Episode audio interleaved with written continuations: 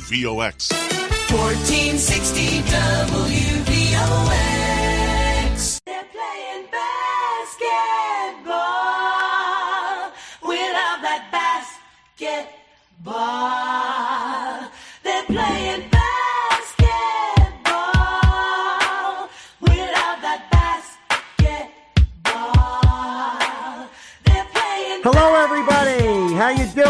Jim Massano on College Hoops Chat. How you doing tonight? Hope you're doing fine. I'm doing fine. Happy to be here in the studio. This is our weekly radio show. Goes from eight to nine every Monday night. It's called College Hoops Chat, and I have a lot of fun uh, being here with all of you every week. So uh, we have no guest tonight. Normally we have a guest. We don't have one tonight, uh, but we're going to have an open line show. So we got Kenny from Rye calling about 8.15. Uh, and for the whole second half of the show, from 8.30 to 9, it's an open line show. So please, if you ever wanted to call in, tonight's your night from 8.30 to 9. The number is 914-636-0110. That's 914-636-0110. Write that down and call us up. All right, so there's a lot going on in college basketball. I'll start with issue number one, and that is the coronavirus is still a problem. I mean, I don't think that's a big news flash. We all know that. Uh, but what I'm noticing is a debate for the first time this weekend that there are some teams in America saying they don't want to go to their conference tournament. So uh, I think most of you know this, but I'll do a quick explanation. At the end of the regular season, every conference in America has a conference tournament. Uh, and the winner of the tournament goes automatic bid to the NCAA tournament. Um, that's how it works. Some schools are saying, why are we having a conference tournament right before the NCAA tournament? Because it increases the chance of uh, one of the kids or one of the staff or one of the coaches of getting COVID that could lead to a shutdown, uh, and then the team can't play in the NCAA tournament. So they're saying maybe we just uh, finish up the season in the regular season and then announce the teams for the NCAA tournament. Other teams are saying, whoa, whoa, whoa, whoa, wait a second.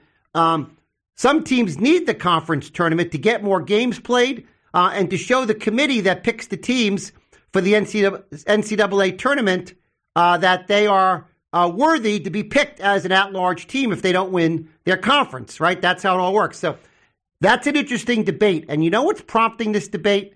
Michigan. University of Michigan Wolverines.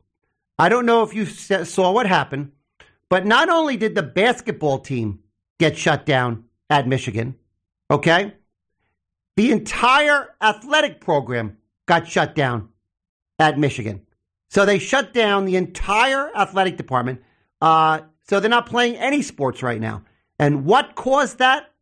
That new strain of coronavirus uh, you know, it was in England. There's another thing going on in South Africa. There's different strains of it that are hitting America.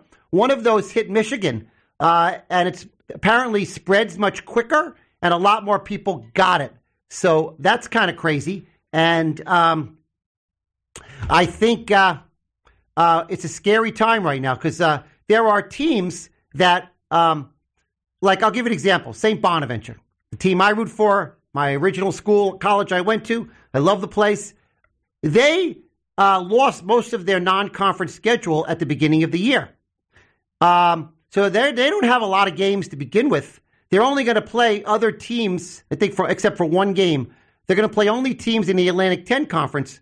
Um, they need that conference tournament to get some more quality wins against the best teams in the Atlantic 10 another time. Uh, maybe that extra, maybe if they, you know, they they win the semifinals and make it to the finals, even if they don't get the automatic bid by winning the finals, they did so well to get to the finals that helps them get into the NCAA tournament. So that's a very interesting uh, debate that's going on.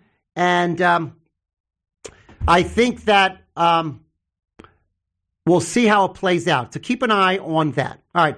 So let's turn home for a second. All right. Because I, I don't know what's going on in the bigger issue of college basketball, but um, when do the Iona Gales play again? Hometown New Rochelians, right down the street. Iona College Gales, um, a great school, uh, excellent basketball program over the years, going back to Jim Valvano through Pat Kennedy.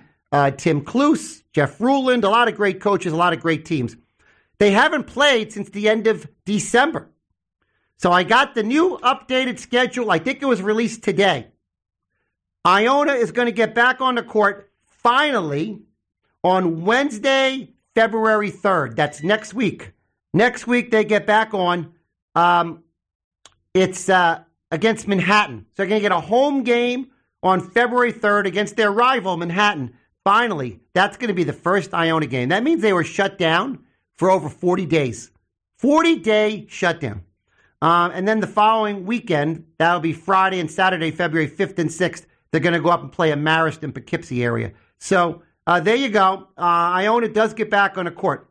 One other Iona scoop that we have not talked about, I was hoping to talk about how good the guy played in the game. But I don't know if you heard this story, but Iona has a new player and a very highly regarded player. One of their best recruits for next year. Okay, this kid was their best recruit. He was going to graduate in 2021 and play 2021 2022 for Iona. Uh, his name is Trey James. He's a six foot 10, 240 pound forward. He's one of the best players in the state of Kentucky as a senior. He had enough credits to graduate. So, since this year doesn't count for eligibility, uh, it's a throwaway season, so you get a free year. He decided to graduate in December, and he's going to play for Iona when he comes back. So, that's pretty cool. I mean, it's tough to come in the middle of a season with a team, but uh, this is a guy that averages 14.6 a game, uh, points a game, 11.1 rebounds a game, and he broke the state's career blocks record while leading his high school to its 15th uh, regional title. So he's a big time four star recruit. Uh, had a lot of scholarship offers, but he picked Iona and Rick Pitino. He's going to be on the team when they get back on the court February 3rd against Manhattan.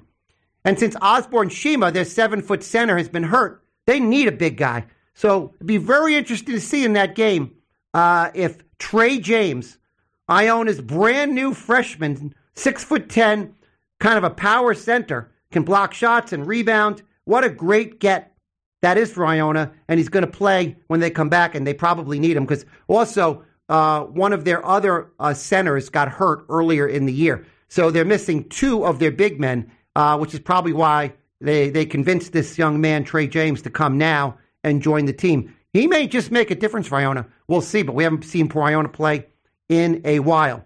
Okay. Um, so we got Kenny from Rye calling in a couple of minutes. Um, so we talked about the Michigan situation, which is ringing a lot of bells. A lot of people are talking about Duke and Kentucky not being NCAA tournament teams. I, I don't think they are. Uh, right now, they are not. I do not think they are good enough right now to make the NCAA tournament. Imagine saying that in the same year. No Duke and no Kentucky. Now, the other two teams they're saying having down years are Kentucky, I'm sorry, uh, Kansas and North Carolina. I think the jury's out on those two teams. I mean, I've seen Kansas play multiple times this year. They're very good. They have talent. Uh, they have a good record. They were just ranked in the top 25 recently. So I, th- I do think that um, Kansas will still be an NCAA tournament team. But the North Carolina Tar Heels, uh, they got a nice uh, win this past weekend. They're playing better. I'll tell you what's going on with North Carolina. They have they have two starting guards who are both freshmen. Uh, actually, truth, the most the playing time for their guards, it's one, two, and three are all freshmen. You know how hard it is to play in the ACC with all freshmen that didn't have enough practice time to get the season started. I, I watch a lot of North Carolina games, and I will tell you that team's playing really well. Much, much better now than in December. So if they keep improving, uh, if their freshmen keep getting better, I could see uh, the North Carolina Tar Heels still being an NCAA tournament team. Uh, I don't see it for Kentucky and Duke. I don't even think either team is that good. Uh, they are uh, really not in a good place, Kentucky and Duke, particularly Kentucky, and I don't think uh, they make the NCAA tournament. All right, so uh, one team that's playing very good, who I root for very well, I'm supposed to say, very well, is the St. John's Red Storm. Uh, two really nice wins for St. John's uh, over uh, the last week. Uh, they played Utah Valley um, this past Saturday, who's a pretty good team. You know, they threw the game together in about uh, two days, um, and they they they had to travel the Utah Valley team that was tough across the country, uh, but they came. They they they played hard. But I uh, the uh, Red Storm, the Johnnies played really well. And I'll tell you what I liked about the game. Their freshman point guard, Posh Alexander, played amazing in both games. Uh, and uh, he's really good. The other the, the prior game was beating UConn. So uh, they beat UConn. They beat um, uh, they beat Baylor also. Uh, they had a nice win this weekend. All of a sudden, St. John's starting to get some wins. You can see their offense is flowing better. Their defense is particularly better right now. Keep an eye on St. John's. You know, if they get on a little run to close out the season, they can still be an NCAA tournament team, uh, the St. John's Red Storm. So uh, that's a team I would definitely take a look at. All right, what else do we have to chat about until we get our call from Kenny uh, from Rye? Um, is on the line. All right, Kenny, are you there? I am, James. How we doing? How you doing today? What What are your thoughts about the college basketball scene? Well, I thought I thought it was interesting. Um, you uh, we put it, we discussed an article that's been out there a little bit on the mid majors, and going to go, going back to your point of uh, where some teams are talking about championship. This is you know, incredibly impactful for them uh, because the fact is, is, is, is everybody knows so much for, of them getting into the the NCAA 64 or 66, whatever it is now, is the fact is it's out of conference wins against big teams, and then it's winning your conference championship. You know, case in point, the MAC conference. I don't know if they'll even get to the championships. They need to do that. But we have a lot of other mid majors that are you know playing very very well this year, and and I think it goes to the point as we've talked about the fact that they have people that stick around. They have a lot of juniors and seniors on their roster. And so that the article that we uh, we discussed was really interesting because it ranked some teams that we've talked about. St. Louis, uh, you know, obviously uh, they count Gonzaga as a mid-major. I don't know why. They got St. Louis at two, Boise State at three, BYU, the Bonnies at five or eight and one. They got Loyola up there, which is uh, you know really the gist of the article, playing very very well, beating teams handily. A, a team that was kind of a Cinderella a few years back. Utah State, Western Kentucky, that's always there, and Belmont. And then your favorite early on in the year, rounding out the number 10, is SDSU, San Diego State. So these are all really good teams. The question is, how do they get into the conference?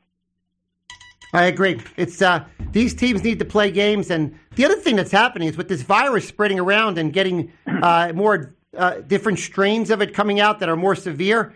Uh, I think you're going to see a lot more shutdowns in the month of February.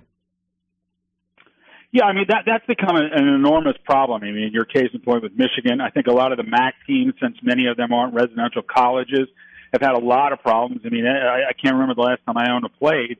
Um, so does does it become more of a problem? Does it become kind of flat where it is? I mean, Jon Jon Rothstein has mentioned that basically between 90 and 90 percent, 95 percent of the teams are playing, and so if that's the case, there may be an argument around not having the teams all travel to one place for that conference conference championship. And going back to what you and I have talked about, which has been mentioned by a lot of people, just go straight to the net ratings that the NCAA uses and just go down to 64 or 66. I agree. Pick them from there. That may happen. It may happen. And then you have this other issue where teams have to play so many games to get into the tournament. Um, and I think it was originally like 16. I think it's down to like 13. But, uh, you know, some teams have to get enough games to even be considered to get in. Yeah, I mean your Bonnies are eight and one, I think, if, if I'm correct, and you know they played very well. But I mean, no offense, nine games is not is not does not prove out how really good you are. Nine games sometimes is is is kind of like you know the middle of December before the Christmas break. Oh, it's a great so example, it, Ken. It, it, it is difficult to come up with with a you know a team that's thirteen and three or fifteen and one versus an eight and one team. It, it's, it's very very difficult to do that. Well, let me take your point and, and, and kind of give it a twist and kind of agree with you. If, so say Bonaventure right now is nine and one. They had the best record in the Atlantic Ten. I think they're an NCAA tournament team right now based on what they played, but they don't have enough games. So if, for instance, they get another shutdown for a couple of weeks in the middle of February, they're not going to have enough games. That's a perfect example of what the virus can still do to a program that right now looks like an NCAA tournament team, but at the end of the day, they don't have enough games. Yeah, same thing. Same exact same situation with the number two team ranked in this mid-major poll, St. Louis. I mean, they've got about they've played about ten games too. If they get shut down, same situation there. But you look at a Boise State and a BYU that are kind of in the middle there. They play between 14 and 16 games, so you know they they have a little bit of a better uh, you know argument for the for the final 64 just because of the fact that they played games. Because I, I think that's that's what we're going to have to look at. So the net rating, you know, that has the St. Louis at 12 interesting enough, back in the beginning of January, they only had a handful of games under their belt where they had Boise State at 13, and Boise State has played now 15 games or 14 games. So uh, it, it's it, it's a tough it's a tough one to come up with, and who makes this situation. But again, as you say, getting back to it, it may be around staying healthy for the month of February. Absolutely, and and there's a whole bunch of teams that have like say anywhere to eight to eleven games played, um, and have some nice records and some good quality wins. But if they get a shutdown, or like look at Iona, they had a shutdown on top of a shutdown, so they lost you know over thirty days. If that happens to a school, they're not going to the NCAA tournament, regardless how good their record is. Yeah, and, and, and you, you, someone you can't argue with that. I mean, from a perspective, you can't punish some team that's done the right thing, that's played a lot of games, whether they get up to 20 games or plus, and you're down in the low teens or not or just double digits. It's not really fair to punish someone who's done the right thing and won the a right amount of games. So they're going to have to cut it off at some point in time and realize, okay, well, you know, not everybody's going to be pleased here, but for a team like BYU or a team like Boise State that may, may get up to 20 games with some very good wins, they may, may be deserving of it, regardless of the conference championship. Right. Let me just twist this on you, Ken. Uh, what you just described is exactly what they did in football, right? Ohio State only played six games. Uh, other schools had 10, 11 games, and they still led Ohio State uh, into the Final Four. So, you know, it's a bad precedent for basketball. Yeah, and it almost almost get, may get down to a little bit more narrowing of the of the uh, net, net ratings from a standpoint of really looking at what are their good wins. I mean, what are Bonnie's out of conference really good wins? None. If they don't have anyone, and Boise State or BYU does, then then it has then it has to come into play. Well, the only twist on that is, I only thing I differ with you on that is St. Bonaventure in the Atlantic Ten plays in a tougher conference, so all their games are tougher.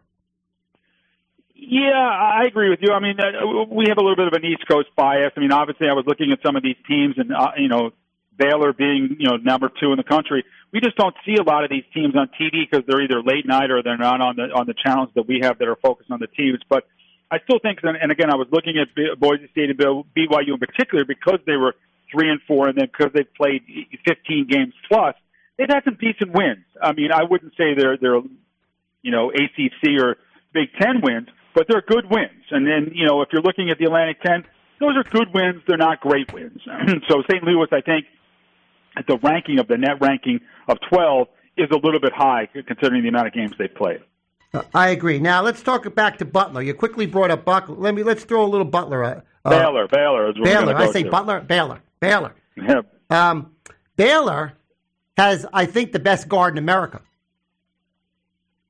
Right. Well, again, and not a not a team that you know we watch too much here in the East Coast, but as you and I talked about it, we thought it would be worth it to look at them. And I watched them against Kansas, and obviously they've had some great wins against Illinois, Oklahoma, Kansas, and te- Texas Tech. So those are all great wins. So I think the respect the two has to be has to be real, and not only are their guards, but the team itself seems to be irreplace seems to be able to replace people off the bench with the same type of energy, the same type of defense that that I've seen. And again, I don't know these players. These aren't players that are recruited typically out of the East Coast or even out of the prep school league. But they have a team that looks full of athletes, and they are an incredible defensive team. And again, with those four excellent wins, I think a number two ranking is well deserved. Well, the reason I said but it's funny. You know why I said Butler? I meant to say Butler from Baylor. That's what I meant to say. Jared Butler, the star guard from Baylor, is one of the best players in America right now, and it's not close. I mean, he's in the top five, and there's no question about it. I've now watched three Baylor games. He is a tremendous college guard. Plays great defense. He can drive the ball. He can shoot three points. He's a smart, heady player. He can pass. I mean, he's a tremendous basketball player. Well, as we all know, college basketball is guard driven, and I'm suffering through that with uh, Providence College this year.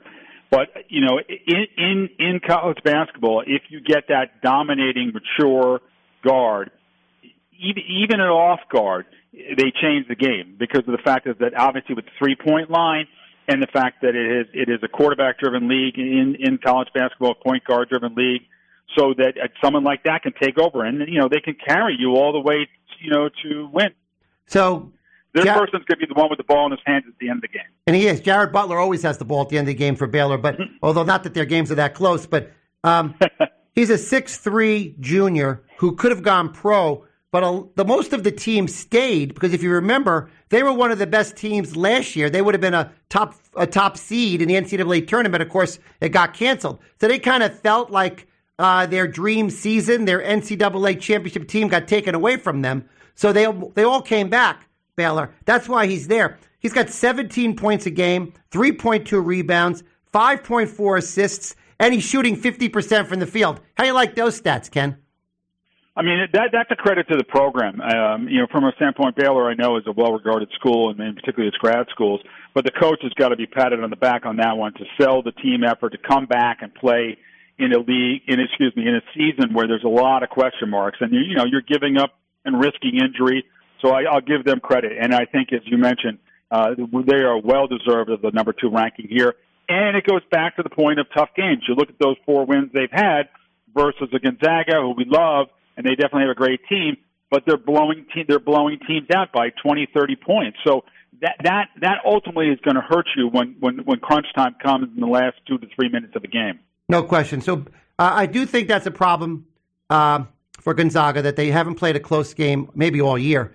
And uh, but Baylor's at least played some of these strong uh, Big Twelve teams. Uh, you know, it wasn't they weren't complete blowouts. I mean, uh, Texas Tech, I think they beat by eight points. That's a game. So I do think Baylor will be more ready for the tournament than Gonzaga in a way. Yeah, I mean exactly. They had good wins early against Illinois, and I wrote down Oklahoma, Kansas. I saw that game, the Texas Tech game, well, close. Texas Tech is ranked anywhere between eight and ten. So you've got you know real, real good wins against very, very good teams, and that will continue. They'll play Kansas again, hopefully, you know if there's no problems. And so that toughness you build, you build the calluses throughout the year. And again, what are you going to do at the at the end of the game when there's two or three minutes left? And if you got if you got a guard like Butler, then it matters. Right, I agree. And all right, uh, Ken, quickly for the final thirty seconds, where are we at with Providence? Well, you know, I, I can't figure the Big, Big East out except for Villanova. I mean, Villanova takes a month off and they still look as good as ever. So that that was really Providence had a, a difficult day, day at Villanova against Villanova. It did not look very good, and then and then the game before they had an excellent win against Creighton. So we had a point guard that came out of nowhere as a freshman who uh, should have been, and I, I believe he's correct. Cooley's having a fit on the back. He should have been freshman of the week. He had a great great game, but they've got to get the ball out of David Duke's hand. He is not a point guard. He is a off guard who does not quarterback the team as well. He looks for too much of the ball. He looks for one pass, and then if he doesn't have passes there, he dribbles it around and shoots it. So the ball gets stuck in his hand a little bit. So it's tough. I can't figure out the the middle of the Big East. Creighton looked great in the beginning of the year. They lost to Providence. They've had a couple of tough losses across the board. Butler and Marquette are there. St. John's had a decent win against UConn. UConn lost their top player, and Bouknight is going to be out for a while.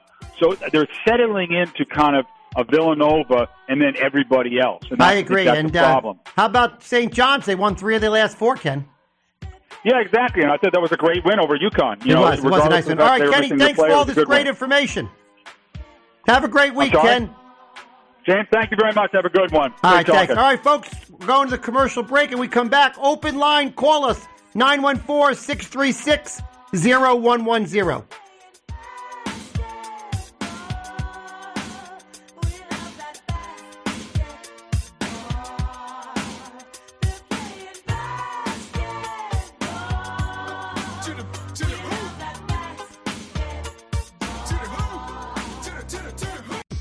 Westchester's favorite morning show. I love the morning show.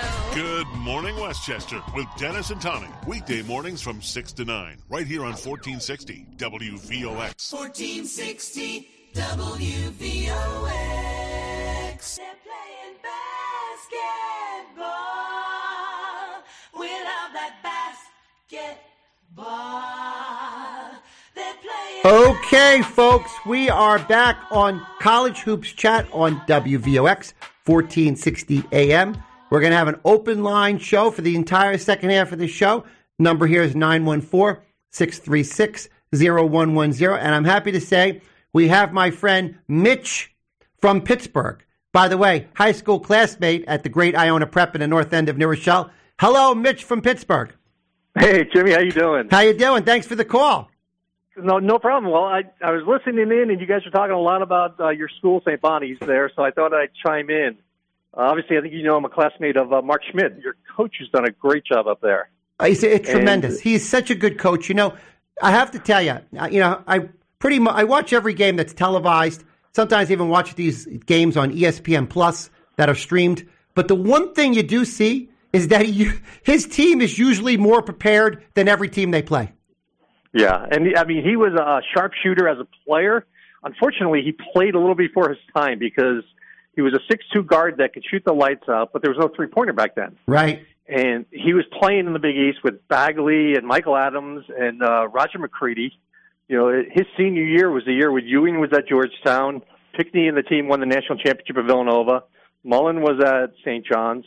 Uh, you know, just a, the Big East was at its all-time high there, so he probably didn't have as much playing time as he would have in today's game with the three-pointer being so big. That's a great point. Um, so, for instance, I'm watching the game uh, Saturday night against Duquesne, actually in your hometown, and uh, that's the one thing that I was struck by. That in crunch time, uh, his team made smarter plays. You could just tell they were, uh, frankly, more prepared for crunch time than Duquesne was. Uh, it was a close game. It was a rugged game. What we're seeing, I don't know if you've noticed this, Mitch, but I'm certainly seeing it. Since so many schools are playing each other close together, like back to back games, um, the second game is really hard for the team that already won the first game because it's easy for the team prepare for the second game that lost. So the, even if you blow somebody out in the first game, the second game turns out real close. They killed Duquesne, Duquesne a week before at, at Bonaventure. They had a tough game on Saturday, but Mark Schmidt's team made a bunch of smart plays down the stretch and they ended up winning the game. Well, yeah, he's obviously a great X and O's guy, but I think even more important is uh, the way he's been able to recruit to Olean. Um, as you know, it's uh, a nice little college town, but it's out in the middle of upstate New York. Yep. And to bring all the kids, and I was looking at his roster. You know, traditionally he's gone across the border to Toronto and to, into Canada, but now he's going across the country into California and uh, into the city, and uh, he hasn't had to go that much international because he's he's built up that reputation. He did. You know, you know, he's also every year grabs one or two guys uh, in the top 25 JUCO players as well. Yeah, so I think the interesting thing is going to be this year, Jim. So, um, you know, my alma mater is having trouble. I think last year COVID uh, saved Jim Christian. Obviously, don't want to see anyone get fired, but I think uh, Jim's in his seventh year up there, three and ten, and you know, Mark's name's going to get put out there. Um, it's interesting in the college basketball world at 57, people are saying, "Oh, he's too old," but you have Boeheim at 50, at 74 at Syracuse. He's definitely Uh, too old, so- Mitch. You can't have him at BC. Too old. Can't have him. Right, right. But I mean, he's an alum. The last guy we got from uh, St. Bonnie's, Jim O'Brien, had a great run at BC. He sure And did. So, uh, He right? sure And did. So if you go mid-major, he's definitely got to be high on that list and be, um, you know, at least get an interview and be considered. You know, you know, potentially BC needs to go with a bigger name. I don't know if they'll pay a name. I mean, look what uh, Iona did with uh, Rick Pitino. And uh, you, know, you just talked about James coming at six ten, a four-star kid coming to Iona, which is just outstanding. right. So, you know, is BC going to pay the bigger name to come in and take it over? Historically, they've gone to the MAC and to uh, Atlantic 10 and some of the uh, smaller, you know, the uh, non power the mid major conferences to pick up that player. And, you know, Schmidt's got to be in that conversation. But uh, again, he's been at St. Bonnie's for what, 10 years now? So yeah. he's, and he was offered very job, I hear, and he turned it down. yeah, I, I know he's, um, I know he's, uh, he's got a lake house up there and he really loves the area. I know a few, uh, some of the owners of the big steakhouses just love to play golf with him and he's just a great guy and, uh, uh, likes the community and in the community. So it's going to be interesting to see. So what's your prediction? oh, You know, I, I think Christian's going to get fired. Uh, from what I can hear yeah, and see, he's. I, g- I mean, the only thing that saves him is COVID. You know, they're shut down again. They, the last game they uh, played was uh, 10 days ago, and their next two games are shut down. So if anything saves them again, it'd be COVID. So I watched, Um, as you know, because we texted that day. I watched the St. John's BC game uh, earlier Yep. in the season, and I have to tell you, I don't want to beat up on the BC coach, but it was a bizarre coaching job by your coach at BC. Mitch went to BC, folks. I think you picked that up by now. Um, Right. Uh, and the reason it was bizarre is that uh, St. John's plays that Nolan Richardson, you know, 40 minutes of hell. They want to play fast. Uh, they want to shake you up on defense, pressure the ball, pressure defense. They want to, you know, get steals and get missed shots and go out and break it, do a breakout and a, a fast break. For some reason, BC decided to play with them in that style, Yeah. and it didn't make any sense. Right. Did you see well, that game? That's the thing. I mean, Christensen came in with, um, you know, a big reputation from Ohio. You know, again, a, a MAC conference team, and that he took the NCAAs a couple times. Uh, he's from. Uh, he played for URI. So again, so uh, he had the X and O's. It just hasn't panned out. And yeah, I'd like to see some more emotion from him on the bench. Yeah. And, you know, even getting a PO here or there, just uh, just to get things going. But uh, I, yeah, I think my prediction is I think this is his last year, and it's going to be interesting because you're going to have um, there's already people talking about Mark, and I think on the other end people talking about hey we need a bigger name. Right, Uh, right. But this the school historically hasn't done that in basketball. They've they haven't gone out and paid that bigger name, especially in basketball. All right, Mitch, we have you we have a uh, we have another caller, but I will tell you, I'm just your friend from high school, but I'm coaching BC, and I'm down by like 15 because the pace is too fast. I'm calling a timeout and telling my team to play half court offense. Just so you know. Yeah, okay. Have a good night. Thanks, Mitch. Thanks for the call. I appreciate it. All right, we have another caller. Good evening. Hello, hello, hello. Do we have our call there? Hey, how you doing? Uh, who's calling? Vin Ochani. Hey, Vin, superstar fan from Twitter of St. John's Red Storm. Vin, how are you? What what's going on? How's everything going? So you got to be happy. St. John's has won three out of four. Big game this Wednesday against DePaul. I'm feeling better about the Johnnies. How about you? Look, three or four is one thing, but they're just playing better, Jim. They're just the system I think is gelling, gelling sooner than it did last year, and I think that's the most optimistic part. Is three to four is great. UConn on the road is great. You know, getting Big East wins is great, but they just on you know the eye test they just look better. No question. I, I thought. Now I understand this is Utah Valley from a Western Conference that we don't know much about, but I think they, they had some players. I thought that was a complete victory on Saturday night. The whole team played well. Absolutely, and you got help. You know, um, you got your bench out there. You got some more extended minutes from the bench. You got to play up and down. Uh, you know, obviously Utah Valley had some some big boys, so you had to also you know maintain the middle, even though like you know the athleticism wasn't of like a Big East caliber, but you still had to deal with some, some big boys. Uh, that kid Cole was a Georgia Tech transfer, so he had a high major experience, and obviously the other guy. Um, uh, was like a leading rebounder in the NCAA. So like even though you know they weren't tested, I would say, but like they had things that they could tune up with a team that could shoot and a team that had size. So I thought it was good to keep the momentum going. And we're seeing with St. John's in the last four games, uh, they now have their two go-to players, right? Posh Alexander uh, and Julian Champagnie. They've got two real two players playing at a very high level right now. We didn't earlier in the season. Posh was a freshman; he was feeling his way. Champagnie was great, uh, but you, you, you're going to have to have some players playing at a very high level, and we have two right now at St. John's. I just noticed Posh Alexander was named Big East Freshman of the Week. He had two great games.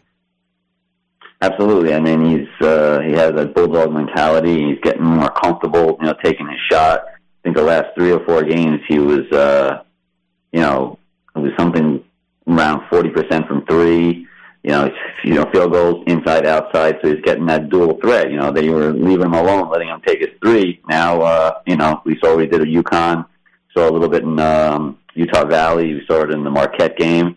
Uh, you know, the Marquette game, you know, came down to the wire, but like that second half, if they play like they did in that second half, you know, that kind of defense, you know, they're going to be tough out, tough out. I agree. All right, Vince. Good luck on Wednesday. We have another call. Good luck on Wednesday night versus DePaul. I'll be watching. You'll be watching. I'll talk to you on Twitter. Thanks, Jim. Talk to you. Thanks so much, Vin. All right, we have another caller. Let's go to the next caller. Good evening. Hey, Jim, Peter from Bedford. How are you? Hey, Peter from Bedford. How you doing? Good, thank you. Thanks hey, for the I call. just want to um, follow up on the previous conversation. I haven't seen um, at the, the, the point guard at St. John's, Alexander, play much this year. I just want to get your view of what type of a point guard is he? A, is he is he a distributor, push point guard, uh, shooting, scoring type point guard? how's his defense? I just, like I said, I haven't seen him. I just want to uh, understand his overall game. So that is unbelievable. They just asked that question because when they told me I had another call, uh, I said goodbye to my friend Vin. But what I was about to say to him, it literally answers your question. How about that? Uh, Perfect timing. Yeah, it's unbelievable, right? Um, I was thinking that Posh Alexander looks like a Big East guard from the 1980s because he's a New York City bulldog. You know, he's definitely uh, a guy who sets up the offense. He brings the ball down the floor. You know, he, he starts the offense out with the first pass. He could do a, a fast break. But what? But that's all great. But a lot of point guards do that. What I like about him, he's a tough, hard nosed New York City uh, point guard, diving for the loose balls. You know, uh, throwing his his body in harm's way, uh, trying to make a, a, a shot, um, playing hard nosed defense, getting steals. He's really fun to watch. And, and he's a scorer too, right? I mean, Sure, like, he, yeah, yeah, he, he scored could- a lot this week. He could score 18 to 20 points in a game. See, he had a great week. It just, uh, you know, showed, like any freshman, you know, they, they play a lot better in the second half than the first half of the season, especially this year when they didn't have any summer or, or September basketball. No, Posh Alexander's a keeper. Uh, he was a four star player when he was a sophomore, but he blew out his knee junior year. So when he came back, he was less of a recruit because he had missed junior year. St. John's uh, hung in there with him, and it was a great decision because he'll be, a, I think, a three, four year guard at St. John's, and he's going to be a player they can build around. No, I think it's terrific. I mean, yeah, especially if, if he's only a freshman. Yes, great stuff. Uh, who do you root for, Peter? Uh, Providence College. Oh, Providence. So, uh, how you feeling? Like Kenny, Kenny from Rise, a little frustrated. How you feeling? Yeah, I mean, big win at Creighton. Good first half against Villanova. Bad, bad second half. I think I, I, I, they don't defend as well as they have in the past. Um, they score inconsistently. Their offense seems stagnant at times. They have two great players. They just need they need a consistent third scorer, though. They do, and I guess they got to shore up the point guard position, right? Which seems to be a problem for a couple of years now. Correct, correct. Their um, transfer point guard from St. Joe's strained his groin, and it's it's a tough injury to come back from. All right, Peter, thank you so Be much well, for the thank call. Call again, okay? I will. Thanks so much. All right, folks, we're going to our final commercial break. Then we're coming back for the final segment of the show. You can call us now at 914 636 0110 to be on for the second half, for this final segment of the show. This is College Hoops Chat. I'm Jim Misano. We'll be right back.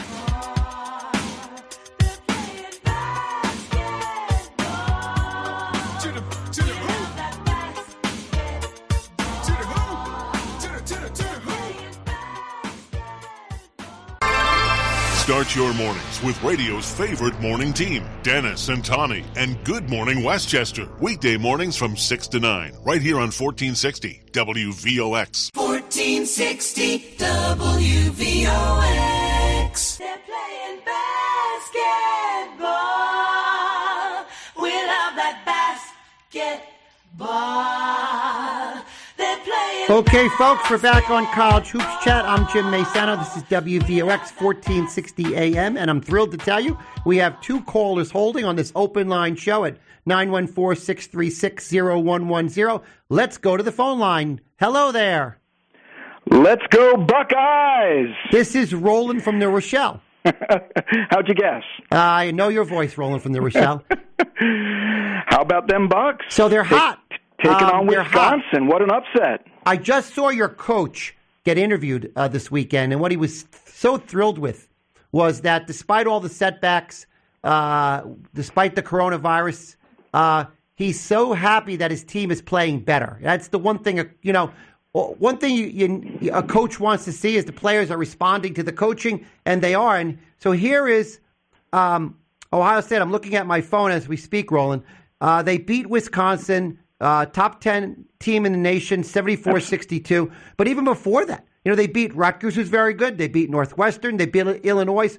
All three of those are potential NCAA teams. At least they play at that level. They lost to Purdue, but they won four out of five. It's a nice run for Ohio State. They're, It's a great run, and this was a big upset. They were 15th. Wisconsin was 10 going into the game. How does that affect their ranking? They're moving up. I think there's no question that if you take a look at um, the Big Ten right now, people are viewing Ohio State as a dangerous team in February. Right. And you mentioned Michigan earlier. What a bunch of sissies. Uh oh. Uh oh, Roland. you know, playing that COVID card. Look what they did to football. They blamed COVID to not play Ohio State. And now look at them. This is the this is a true Ohio State fan on the radio calling out the Michigan Wolverines. This is what you people do. Just going to mix it up on your show. I know. I'm not listen. Uh, I, I, I, because I am a friend of the family of Roland from the Rochelle. I do root for the Ohio State Buckeyes, so I'm not going to uh, bash uh, Michigan, but I'm not going to defend them either, Roland. we appreciate your allegiance. No problem. I know that We look that. forward to having you and Gene back at the fire pit soon. That'd be great. And I know the Rogers family will root for South Carolina if they're on TV, so we have a two way street here. Hell yeah, let's go. Okay, Roland, right, thanks Jim. for the call. Gr- Great to talk to you, man. Thanks, thanks so much. That's Roland from the Irish Show. As you can see, a big Ohio State Buckeye fan. And it's a good time to be a Buckeye fan because their football team is great and their basketball team is great. All right, let's go to the next phone line. Good evening. Good evening, Jim. Uh, this is Bill from Harrison. Hello, Bill you? from Harrison. How are you? Good. I'm calling about a team you wouldn't be speaking about if I wasn't calling in because they haven't been very good for a while. The Fordham Rams. I'm so What's glad you problem? called. I'm so glad you called about the Fordham Rams, Bill from Harrison, because I've wanted to talk about uh, Fordham. You know, it's a great university. Uh, it, it's a it's a, a beautiful campus. It turns out so you know some tremendous people in the business world and the legal world. It's a top flight uh, school, and yet their basketball team can't get its act straight. It's been a failed uh, uh, coach come in after failed coach. Nobody can seem to get it right now at Fordham. Yeah, when I was at Fordham in the late '80s, they were pretty good. You know, they, they made the NCAA tournament once, I think, early '90s. Made the NIT tournament numerous times in the '80s. Um, it's been all downhill ever since. My sons go to Fordham now, and they go to maybe one basketball basketball game a year, if that. It's it's, and I've been to more games than they have since they've been there, and it's very frustrating to watch them. I, I think they made a mistake uh, leaving the Patriot League. Before that, they were in the MAAC League. Know, they should have stayed in one of those leagues, but they're now in the Atlantic 10, and, and it's not doing them any good. I agree. I think right now, with the team they have right now, because I saw them play St. Bonaventure and they held their own in that game. I believe that the team they have right now uh, would be competitive in both the Patriot League and the MAAC Conference. Uh, they'd be a 500 team at worst. They'd be a, a team that, if they get the right bunch, uh, they might be able to make an NCAA, NCAA tournament. I got to be honest with you. Unless something dramatic happens at Fordham uh, with some great recruits and some great coaches that turned it all, all around, they're never going to win the Atlantic 10. The Atlantic 10 is really good. There's some really good basketball programs. Dayton, St. Louis, VCU, St. Bonaventure. I mean, these teams are NCAA tournament level teams. Yeah, I agree. I mean, I, I think they beat Dayton by one. That's their only win so far this year. But yeah, I agree. It's it's frustrating to watch. Uh, you know, and they've tried bringing in coaches who are, you know, they brought in a guy who used to coach the Pistons, uh, and that didn't work out. They've tried to bring in coaches who could recruit. That didn't work out. I think you know they're a great university academically. They're top notch, but they don't put the resources into the athletic program. And I love their gym, but it only seats 3,200 people. They, they got to do something about that gym. They got to make it more alluring to the recruits. No question. No question. It's a it's a real issue for Fordham. Fordham, I think, has to have some soul searching, Bill. I think that the athletic department and the boosters and the board of directors, I guess they call it the board of trustees, whatever it is, they really need to sit down and say, where are we going to go with our sports program, uh, in particular men's basketball, because it's a sport being a New York City school that not only should be good, they have been good historically over the last 50 years. There's been a lot of great Fordham teams. Uh, that famous Digger Phelps team that, that he took to the NCAA tournament in the early 70s. Fordham, I do think, uh, with the right coach, uh, maybe can turn it around, but uh, if they're going to have to have everything go right for them to turn it around. I think you're right. I mean, they, they were a great athletic program back in, in the 1940s and 50s, long before my time. Um, you know, I think they were the first televised NCAA game. I remember someone telling me that uh, in, the, in 1940. So way back when, they were a top-notch program, and you know, I don't know if there was less competition then, but you know, nowadays they're just, you know, it's great academically, great university. I'm glad my sons went there and all, but they got to do something about their athletic program because other schools that have addressed their athletic program became better academically as well as a result because they recruited better quality students. I was looking So, at an article the other day that said that one of the schools that's moving up the charts most in the college rankings is Alabama. Why? Because they got a great football team and a great basketball team. A lot of kids want to go there. I mean, look at Villanova. They won the NCAA's and they skyrocketed academically after that. No You know, question. it's- And the, and the other famous story was in the 1980s when Doug Flutie made Boston College a top national team. Uh, you could no longer get into Boston College after that. Yeah, I know. I think one of my sons got waitlisted there. All right. Well, you should have called. You should have called Mitch, who called the show early from BC. Maybe he could have helped your son back then. Uh, That's right. I'm happy with Fordham. Great, great school. Ford, look, BC's a great school. Fordham's a great school, and they're both Yep. Jesuit, right? Yep, both Jesuit, man. Finest tradition. Right. Great tradition. So, uh, Bill, uh, do you ever hear like from other alumni, people that are connected, maybe uh, in the uh, Fordham uh, alumni network, about kind of pushing the school to take action about the poor basketball program? Is that something alumni chat about?